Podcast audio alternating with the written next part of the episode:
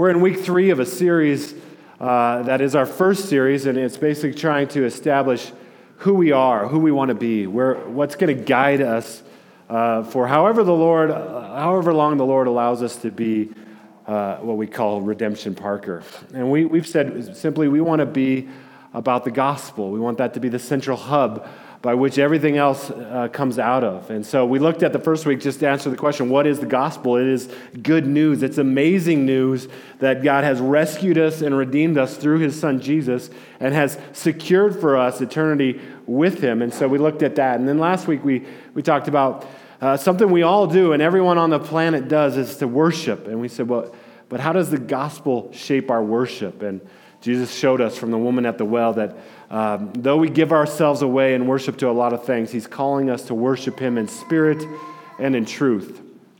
Today, I want to look at what does a gospel centered community look like? Uh, I was thinking about this Proverbs, Proverbs 13 20. He who walks with the wise grows wise, but a companion of fools suffers harm, will suffer harm.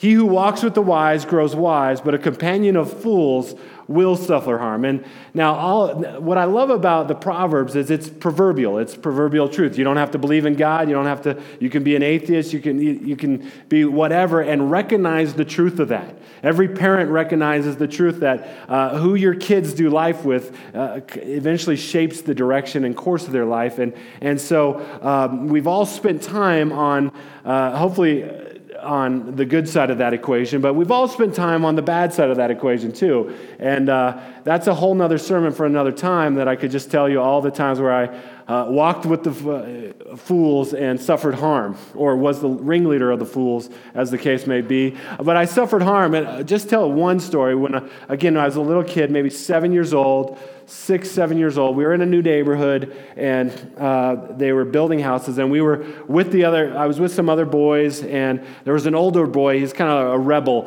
And so we just thought he was cool because he defied his parents. And he, he was like, hey, we went into the houses and they were, you know, framing the house. And he's like, let's start. He just starts tearing off the drywall, knocking holes into it. Um, and we're like, that's cool. And so we join him and, and we're kicking holes in the wall and just punk kids, right? Like, what were we thinking? What we weren't thinking was that across the cul de sac, the guy who was building the house lived there. And he looks out his window and he sees these four or five punk little boys tearing up his investment. And so he comes hauling out of there, right? And he comes across the dirt field and he grabs us by our shirts. He was actually, in hindsight, very kind to us to drag us home to our parents. I, will never forget because he was obviously so livid to get out there uh, in his socks. He stepped on a nail, went through his foot. I just remember the bloody sock. And uh, uh, I understood the equation. Uh, a companion of fools will suffer harm. And that's what I, that's what I got from my parents when, uh, when I went home. But uh, now, that's one thing as a kid, and you can recover that. But we all know that as you get older, the stakes only increase. And in the New Testament, it goes not from proverbial truth, it ups the, ups the game like 5,000 times. It's not that just that who we do life with, uh, you know, will help us one way or the other. In the New Testament, on repeat, the authors of the epistles will say, you have to do life together. You, you have to be in community. You are connected. You're rescued by the gospel. And, and so in the epistles, you see this pattern time and time again in Colossians and Galatians and Ephesians and Philippians and 1 Peter, 2 Peter, Hebrews. You, you see this pattern where the author is reminding Christians of the gospel. And he says, Remember who you were, remember who you are. And then it transitions and it always says, Now, in light of the gospel, this is what life is to look like for those that have been rescued and redeemed, those that have been made new creations. And, and always in that is this point where, and you do life together.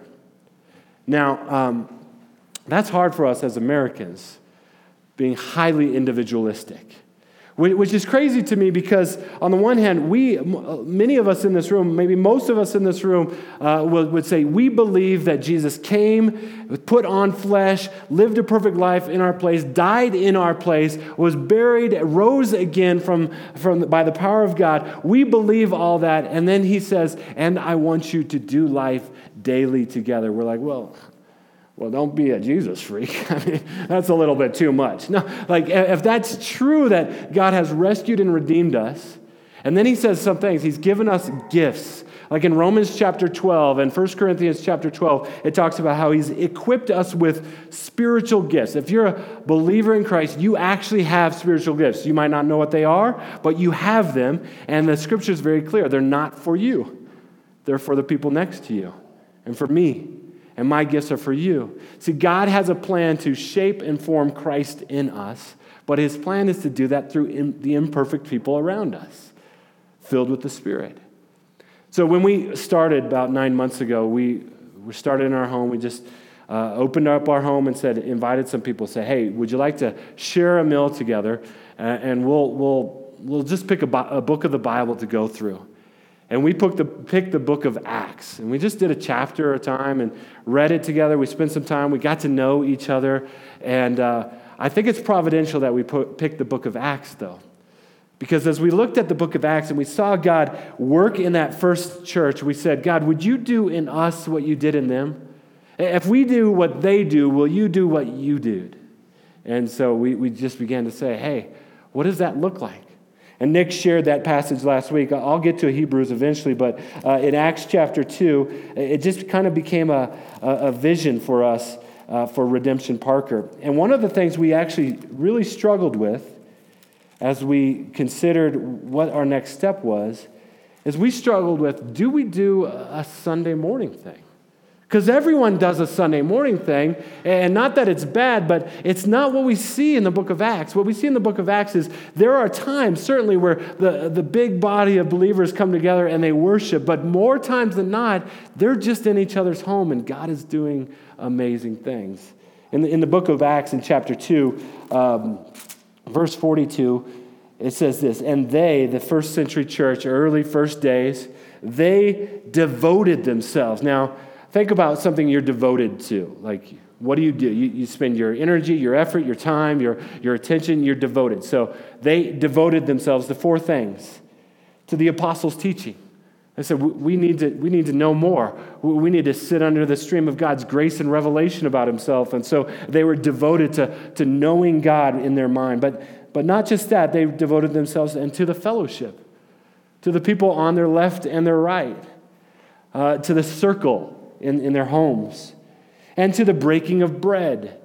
Now, that, that means one, two things. It, it means certainly communion, it, it, remembering God's Christ's broken body and shed blood, but it also means just having a meal together.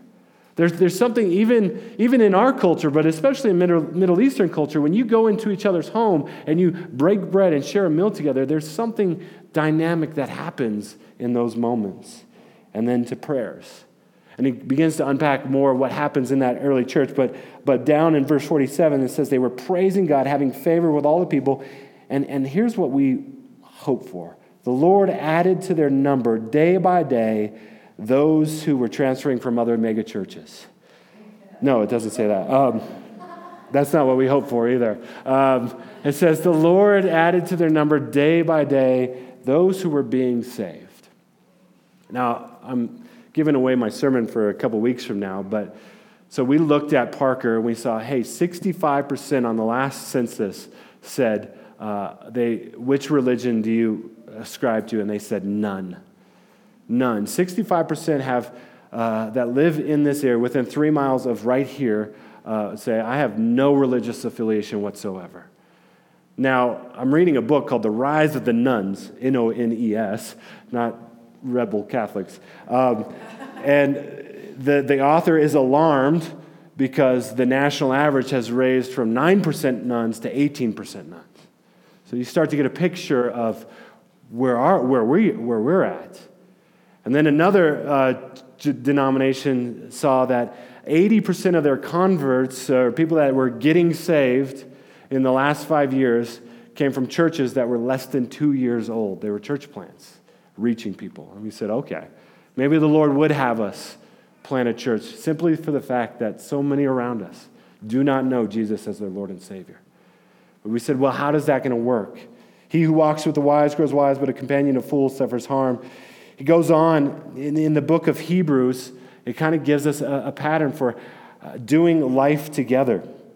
And, and the, like I said, the New Testament takes this concept to a whole new level. In the book of Hebrews, we're going to start in uh, chapter 3, but uh, the author of Hebrews is writing to a, group of uh, Jewish background believers. Now, some of them are genuine believers, and others are, have given mental assent to Jesus meaning, yeah, I believe in Jesus. But they've also said, but we still need the law. We still need, uh, we, we need to venerate Moses and angels and, and all these things, Jesus plus something. And the author of Hebrews says, that's not going to cut it. You got to understand the supremacy of Christ. You got to uh, you got to focus on Christ. And he said, by the way, uh, the persecution has already started. In the first century, under the Roman Emperor Nero, a great persecution had broken out. So that if you were a follower of Christ, that meant your life was on the line. And think about that for us. Like, if, if, if we were gathered and had to close the shades and, and, and close the doors and, and sing quietly because our life was on the line, how would we get to the end of our days? How would we persevere to the end? And the author of Hebrews wants the church to persevere. And so, several times in the book, just two we'll look at, he, he unpacks the gospel and then he says, This is how you're going to make it to the end. Uh, chapter 3, verse, what verse? 12, thank you. Uh, let me just open it up there. He says this Take care, brothers. Watch out. Pay attention. Be on your guard, your translation might say lest there be in any of you an evil, unbelieving heart, leading you to fall away from the living God. Now, we, saw a couple weeks ago, God knows who He's going to rescue, God saves, and God will persevere His church. But it, God is a God of ends, who He will save, as well as means, how people get saved. So He will send people like you and me to share the gospel. People will pray. People will spend time together. And those means will bring about God's ends. And so he says, here's how God's ends are going to look. He says, first of all, there is a tendency, and we sang again this morning, there's a tendency in all of us for our hearts to go astray, prone to wander. Lord, I feel it. He says, but here's how you're going to here's how you're going to make it to the end, church. Verse 13. But exhort one another every day and I love this. As long as it's called today. So, what's today? Today's today. Tomorrow, what will tomorrow be? Well, that'll be today when we're in it, right? And Friday will be today when we're in it. Uh, it's just every day. It's this dailiness of life together. But notice he says exhort. Your translation might say encourage one another every day, which is important and huge, but you can encourage a stranger. You can't exhort a stranger, or you shouldn't. Exhorting means it, it, implies relationship. It implies access to each other's life. It implies uh, the ability to say things that, uh, because you love them, aren't necessarily things they want to hear. And so you get into each other's life and you have access and you've given access to other people and you, you exhort them and you encourage them and you uh, say, hey, the persecution's coming, but we can make it to the end. Don't lose faith. Press on. You can do this says, as long as today is called today, that none of you may be hardened by the deceitfulness of sin. See, sin is self deceptive, right? And the only way to not be self deceived, according to the author of Hebrews, is to not do life all by yourself. See, we all have crystal clear insight into other people's lives.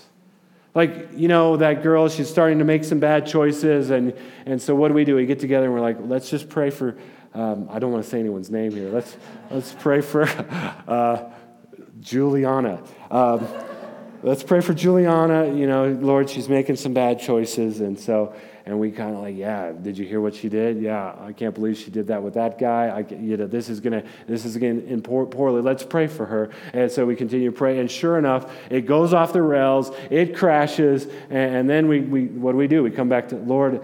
Uh, we need to pray for Juliana. Her life is now destroyed. Uh, you didn't want to say anything to her, God, so we didn't. Uh, and so um, we see that. You've, you've had experiences like that. But here's the thing just as we have some insight into other people's lives, other people should and could have insight into our lives. The question is are we going to benefit from that insight?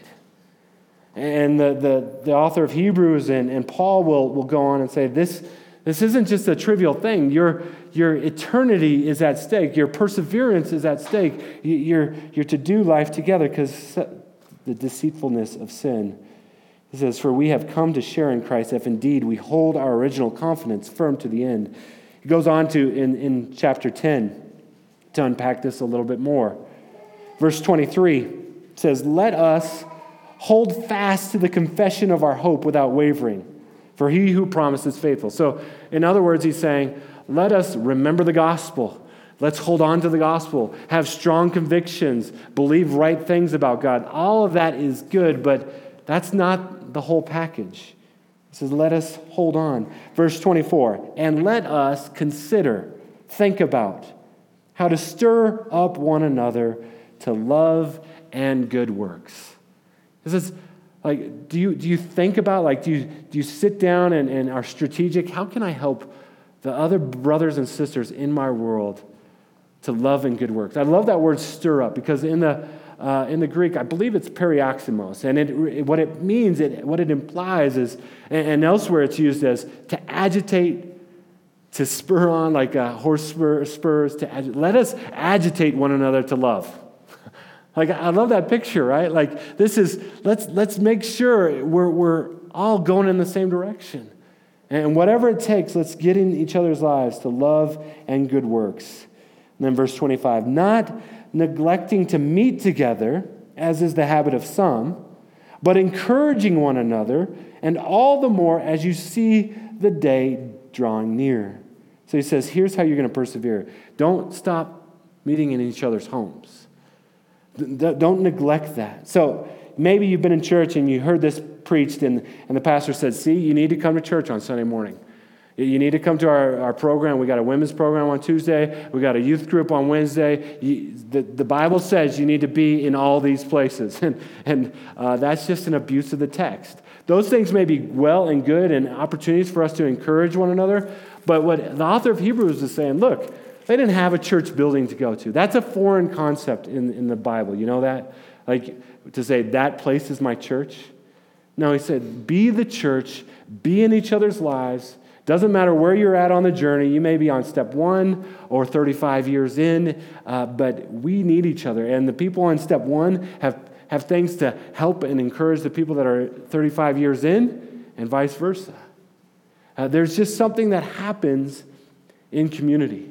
See, of those 65% of nones, we know that the vast majority of them will never step foot in Redemption Parker. The vast majority. You know where they will step foot in? Your house, if you invite them into your home. I, I don't know any of my neighbors that would say, No, I don't, I don't go into people's houses and eat a meal with them. But they will. And so, what is our plan? We're, as we thought about this again, we were like, do we do a Sunday morning thing? Or do we just do the house church thing? And we said, well, there's value to both. But the tendency is to just make it about a Sunday morning. And we want, we want to say, we want to say if, if that's the case, you know, there's better churches, obviously, better pastors, better preachers, better programs, better fog machines, better all that stuff that you can go to and find, uh, find that there. There really is. But if we're going to do life together, we have an opportunity to do something different here. We're going to ask you to do something that, that people in this area get. We're going to ask you to enter into what we would call a structured relationship. You're like, I, I don't know about that. I just want to do my spirituality thing on my own. Here's the, here's the huge truth for us this morning. Your Christian life, your relationship with God, it was meant to be intensely personal, never private intensely personal, never private. A private faith is a foreign concept to the God of the Bible. God rescues a people for himself, a people that are, are to be a city on the hill, a, a light to the world, not as individuals, but together. Jesus says, As you love one another, the world will see my love for them. We're meant to be in life together. So, structured relationships. Uh, are, are, we, we do that all the time, especially here in Parker, Colorado. So, you want to get your financial house in order? What do you do? You enter into a structured relationship with a financial advisor. You meet with them once or twice a year and you say, hey, uh, here's where I'm at, here's my debt, here's my, my investments, and, and their experience, their background, their training says, okay, here's what we're going to do. So we do that.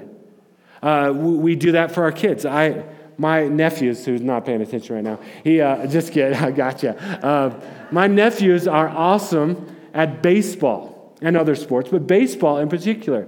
And it wasn't just like their parents weren't just like, hey, go out and play in the street. There's some of that, sure. But then they said, hey, let's develop that. We're going to get into some structured relationship. We're going to put you on a team.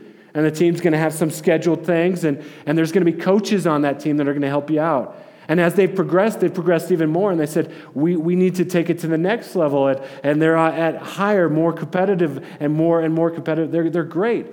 But their parents aren't just like, oh, we hope you get good at baseball someday. They're like, no, we want to steward this. We want to enter into some structured relationship. So we get that, right? We get that for our kids. We get, I mean, we even get that for our personal lives. Like, there's a whole industry of life coaches, right? And I think that just speaks to the, to the failure of the church, at least if, if you're a Christian and you feel like, I need to go out, outside somewhere, pay someone to call them up and say, What decision should I make here? This is a role that the church could play to be life coaches. So we, we, we want to have people in structured relationships. And all that means for us is what we call gospel communities. Gospel communities meet, uh, they meet a couple times a month uh, in one of our homes. We're going to have, we have uh, a total of four. We have the Gospel Community Parker East, Gospel Community Parker West.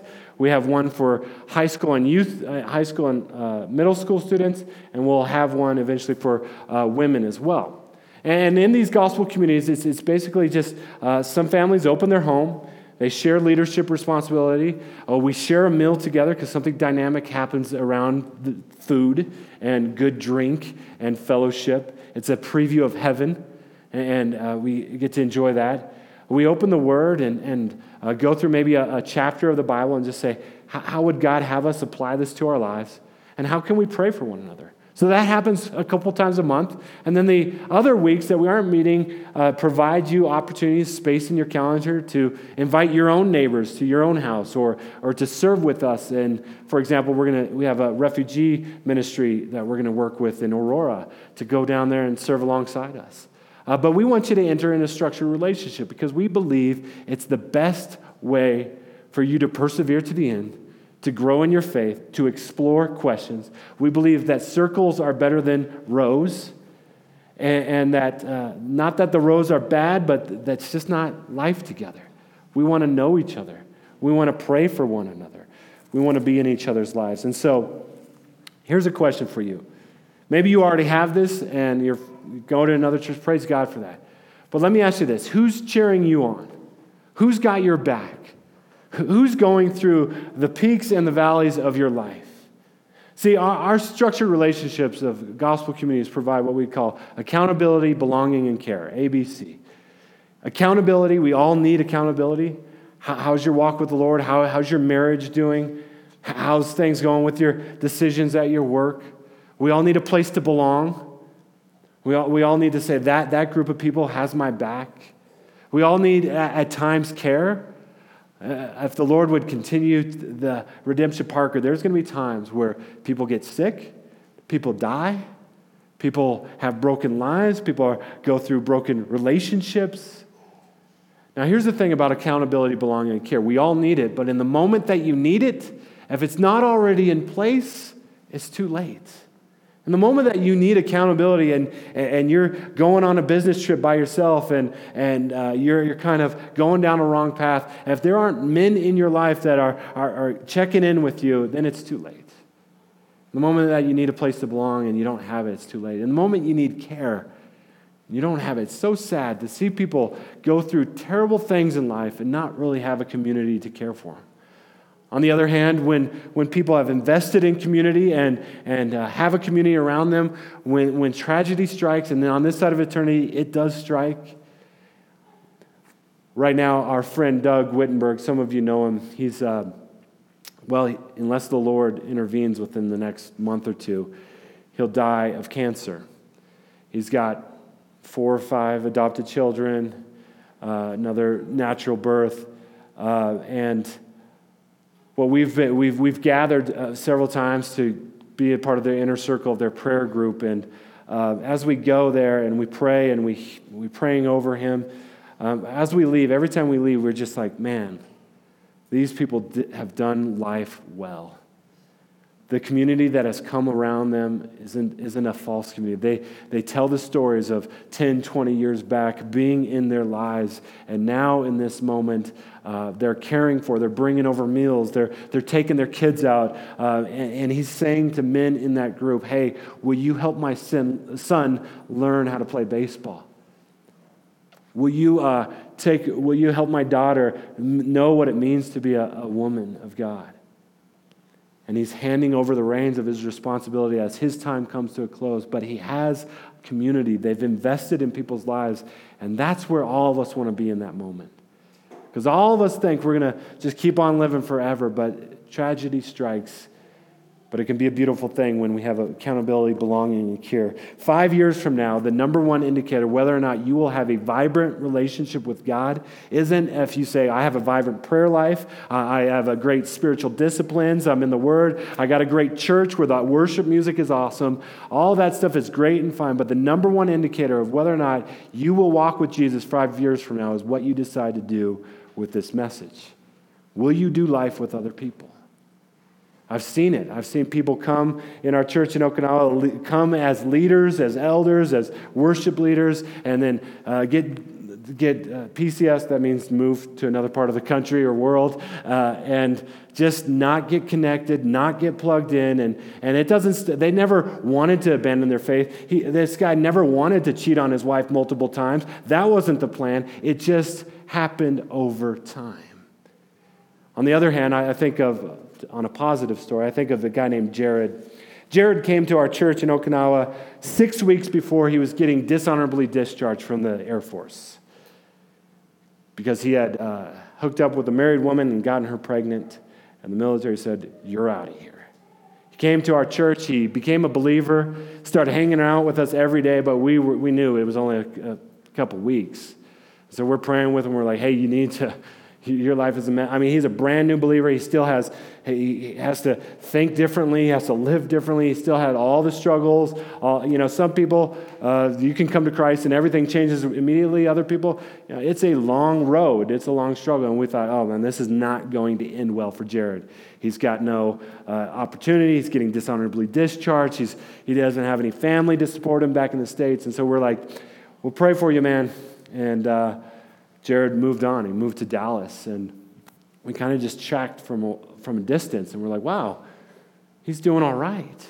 Jared got involved at uh, actually the village church in, in Dallas, and, and the men of that church came around Jared and said, he told them their story, and he's like, I'm a mess. I, I got nothing. Here's what I did. I got a kid on the way who's, uh, you know, the, the, mother doesn't want anything to do with me. What am I to do? And they just came alongside Jared, and, and now it's been about 10 years. Jared is a leader in that church. God has transformed it, but he did it through people. And, we can't downplay God's purpose in one another. So the question is, how do I, how do I join a, community, a gospel community? Uh, very easy. Um, we have only a few. Uh, so we got uh, the Dugases and the Meisigers are headed up Parker East. Raise your hand, stand up, Dugases and Meisigers. There you go.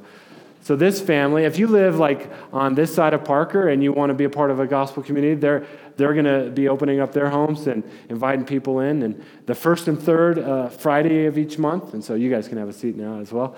Um, they're going to do that, and then we'll have uh, Parker West, which will be uh, in our home uh, in Stonegate area. Um, I didn't tell the Geibys this, but it'll be the Oshmans and the Geibys will help lead that one.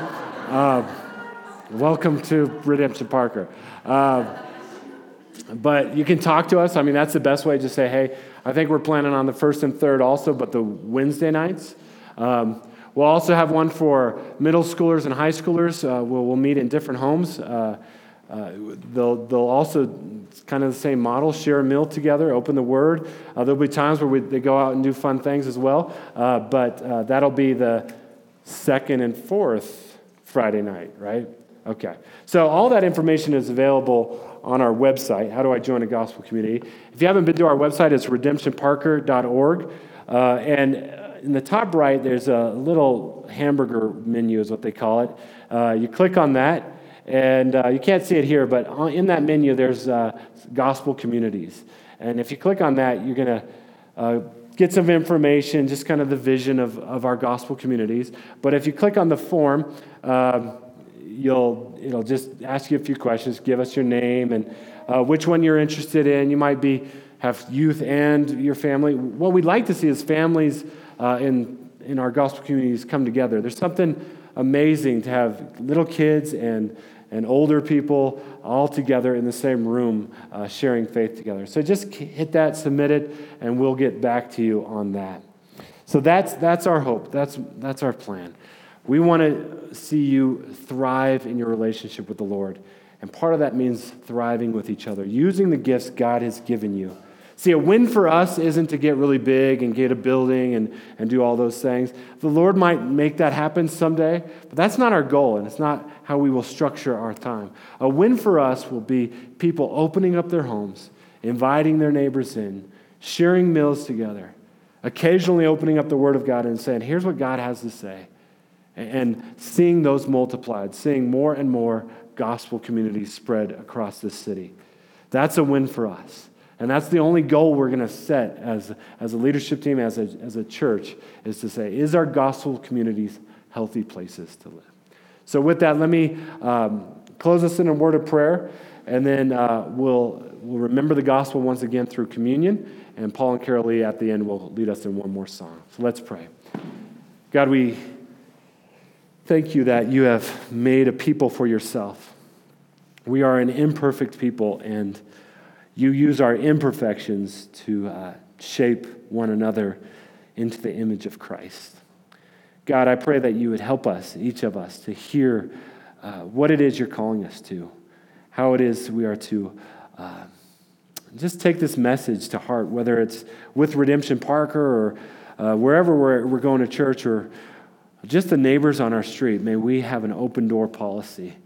And just as we heard testimony earlier with Mike and Susan, that all it takes is one, one family on one street to, to love you well and to open up our doors and to pray for our neighbors to see transformation happen. So, would you do that? Would you, would you make that happen in us? Would you do what you did in that first century uh, through Redemption Parker? We ask in Jesus' name. Amen.